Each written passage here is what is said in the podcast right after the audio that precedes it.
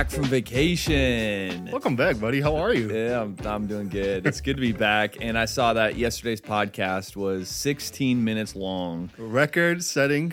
So I kicked my time. dad out of here. Said, You are out, Denim stays, and my dad is on probation. We'll just put it that way. So we can do what we want, Denim. Mean, what do you want to read? We could read, you know, Where the Wild Things Are. You got any books you like? To- Green lights, Matthew McConaughey. I don't know. I don't know.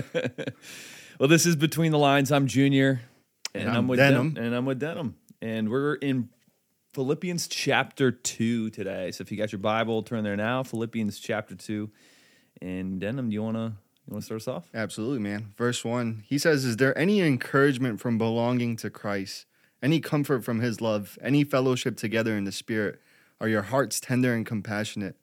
They make me truly happy by agreeing wholeheartedly with each other, loving one another, and working together with one mind and purpose. Isn't that huge? Mm.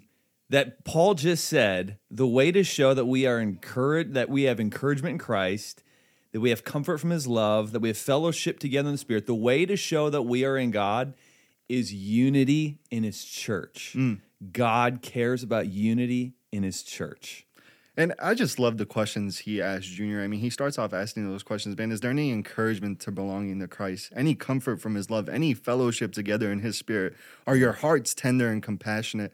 And that's such a good question. Yeah. As you, as you It's all think about it, rhetorical because we look at that, we go, yeah, of Yeah. course, absolutely, absolutely, absolutely. And then he says, but then be at peace with each other, agree wholeheartedly with each other, love one another, working together with one, one mind. mind and one purpose.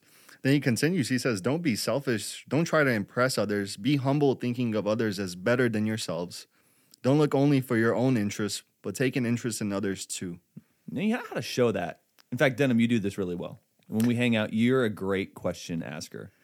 I, I, I, I think anytime we're in the car, you got like a few questions that you just grill me with. I- I because you take a genuine interest in other people. And I've noticed that that about you, and this is this is exactly what, what Paul is saying. Don't be selfish, and and really a, a great way to a, a great test to know if you're selfish or not is how do you talk? Do you ask other people's people questions? Do you take interest in other people? I think that's so important, man. Just ask questions when you sit down with people, especially to our to my younger people who are a little bit younger, like my age. Yeah. Man, ask questions. Yep. It is so important, and it just makes you look better to our Even wiser kids, older yeah. people. You don't even need to do this with people who are necessarily above you or older than you or above you in the organizational chart. I, you know, I just got back from vacation and I spent a lot of that time just asking my daughters questions. You know, they're, they're five, eight, and nine, but just asking them questions and hearing them talk. There's just enjoyment in that. If you can find that, taking this enjoyment and just asking questions, oh, you hit a sweet spot. And that is humility. That is counting others as better than yourself by taking an interest in them. Mm. And he says, You must continue. Have the same attitude that Christ Jesus had. Though he was God, he did not think of equality with God as something to cling to. Instead, he gave up his divine privileges. He took the humble position of a slave and was born as a human being. When he appeared in human form, he humbled himself in obedience to God and died a criminal's death on a cross. Therefore, God elevated him to the place of highest honor and gave him the name above all other names, that at that name of Jesus, every knee should bow in heaven and on earth and under earth, and every tongue declare that Jesus Christ is Lord to the glory of God the Father. Yeah, when, you know, whenever I read that part, because I love Philippians, whenever I read this part, I always think of a slingshot. The further you pull it back, the further the object will go, right? Mm. And and this is what this is what Paul is talking about that Jesus did. He just kept on pressing himself down. He was born of a human being. He appeared in human, just kept on pressing himself down. He died at criminal's death. Therefore, God elevated him, shot. It's like almost being shot out of a slingshot, elevated him to the highest place of honor. And this is what we do as followers of Jesus. We just keep pressing ourselves down, humbling ourselves, and we allow God to elevate us. The further you press yourself down, the further you go. And look at that. I mean, just that image that's painted here that Paul paints, man, at the end when we're in eternity, all of us, man, we're going to be down on our knees worshiping Jesus. And it's going to be so awesome. And even as you think about heaven, like when we went to Passion, you just look around this room, all these different cultures and races, man. And that, that's essentially what this verse is saying. And it's going to be so beautiful. It will be. It will be. Verse 12, he says, Dear friends, you always followed my instructions when I was with you. And now that I am away, it is even more important. Work hard to show the results of your salvation, obeying God with deep reverence and fear. I just want to point that out. I said, work hard to show the results of your salvation, not work hard for your salvation. He says, Work hard to show the results of your salvation, that you have been saved. You are a new person. Work hard so that that's evident to everybody around you by obeying God with deep reverence and fear. Do you live that way? That's a great question to ask yourself. Do you live that way each day with this deep reverence of who God is and fearing who He is? Hmm. And then he continues. He says, For God is working in you, giving you the desire and the power to do what pleases him. Do everything without complaining and arguing so that no one can criticize you. Live clean, innocent lives as children of God, shining like bright lights in a world full of crooked and perverse people. I love that. Oh, that's one of my favorite So verses. good. Let's say I want to read that again. Do everything without complaining and arguing. It's like just a verse to memorize right there. I think I might have my girls memorize that. Do everything without complaining and arguing, so that no one can criticize you. Live clean, innocent lives as children of God, shining like bright lights in a world full of dark and crooked, perverse people. We spend so much time whining, and I was thinking about that just on you know even on vacation. Is just you know watching the news. I don't have cable at home. So it was in the, the place we were staying was a friend's place, and they, they had cable. So I was mm-hmm. watching the news, which was a mistake. and I was just thinking, like, man, this world is dark, and, and you almost went to bed with anxiety that night. But this is what Scripture tells us to do: is to shine like bright stars. Like, yes, the world is dark, so they should see us even brighter. And man, I mean, when we do that, we just stand out as followers of Jesus, and I think that really that's really what sets us apart, man. At the workplace, with our families, and everything else. Yep.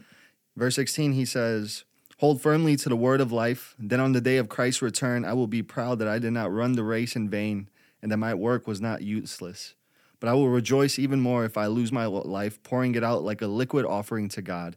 Just like your faithful service is an offering to God, and I want all of you to share that joy. And yes, you should rejoice, and I will share your joy.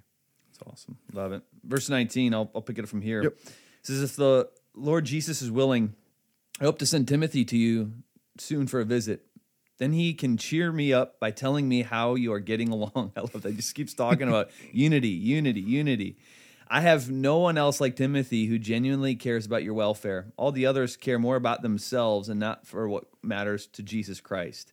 But you know how Timothy has proved himself. Like a son with his father, he has served me in preaching the good news. I hope to send him to you just as soon as I find out what is going what is going to happen to me here. And I have confidence from what the Lord, from the Lord that I myself will come to see you soon. Verse 25 says, Meanwhile, I thought I should send Epaphroditus back to you. He's a true brother, co worker, fellow soldier. He was your messenger to help me in my need. I'm sending, now what I believe is happening here is that they sent a message to Paul. Paul's in prison. Epaphroditus is that messenger. Mm-hmm. So now Paul's saying, Hey, I'm, I'm sending this message back to Epaphroditus. He's a true brother, co worker, fellow soldier. I am sending him because he has been longing to see you. He misses you. He's very distressed that you distressed that you that you heard he was ill. And he certainly was ill. In fact, he almost died. But God had mercy on him and also on me, so that I would not uh, have one sorrow after another. For I am all I am all the more anxious to send him back to you, for I know that you'll be glad to see him, and then I will I will not be worried about you. Welcome him in the Lord's love and with great joy, and give him the honor that people like him deserve. For he risked his life for the work of Christ, and he was at the point of death while doing for me what you couldn't do from far away. Philippians chapter 2. Love it. Let's move on over to Proverbs chapter 28. And Yeah. Denim, I'll Man. let you pick this verse out. Dude, verse 26 Those who trust their own insight are foolish, but anyone who walks in wisdom is safe. And, Junior, what does that mean, man? What does it mean to walk in wisdom? Yeah. I mean, that's it's uh that's a great question. You could probably have a few sermon series on that alone. But you know, when I read that verse in context, those who trust in their own insight are foolish, but anyone who walks in wisdom is safe. You see this this contrast here. Those who trust in their own insights, they're just trying to live their life. You know, it's kind of like the, the common thing to say today is like, I'll do me, I do me, you know, you do you, I do me. But anyone who walks in wisdom is safe, meaning anyone who surrounds himself with the right people, are listening to the right people, there's safety in that. And You probably feel is that, right? Absolutely, man. It's something we say around here at, at church. Sometimes you'll pop into my office because you got a decision to make. Be like, Junior, what do you think about this? And what you're doing really is you're ensuring your decision. Because if it goes bad, well, then there's a few of us to blame. It's not just all on denim, and it's a smart move. It's walking in wisdom. There's safety in that. And having that godly counsel, it's so good, man. You have those few people who are godly who are always pushing you towards Jesus. That's what you need, man, in your Yeah. life. Yeah, it, it, you know, as a pastor, and I even saw this just this past week. People make decisions on their own, and they just ruin their lives. And sometimes I see it, and I'm like, you never ran that by anybody in the church. You didn't take that to your small group. You didn't, ta- you didn't bring that to me. You didn't bring that to an elder. Like, why are you making these decisions out all on your own? And you're ruining your life. Let's make these decisions together. God created you for community. So let's ensure our decisions and let's make them together. Walk in wisdom today. Well, hey, it's great to be back. And I've, uh, I've I've I've been listening to Between the Lines while I was gone on vacation, so it's it's good to be back. But it was it was fun. I had listening to my mom on here, She got to was- hear she's a beast, dude. I love Jordan, her. your Paul, got to hear Denim, and now got to be with Denim. And you know, we'll see. We'll see if my dad's off probation this next this next uh, weekend. Maybe we'll bring him back. And we'll see if I ever return, and I'm okay if I don't. So no, we'll definitely have you back, Denim. Love you, and uh, and yeah, have, a- have, make it a great day. Walk in wisdom.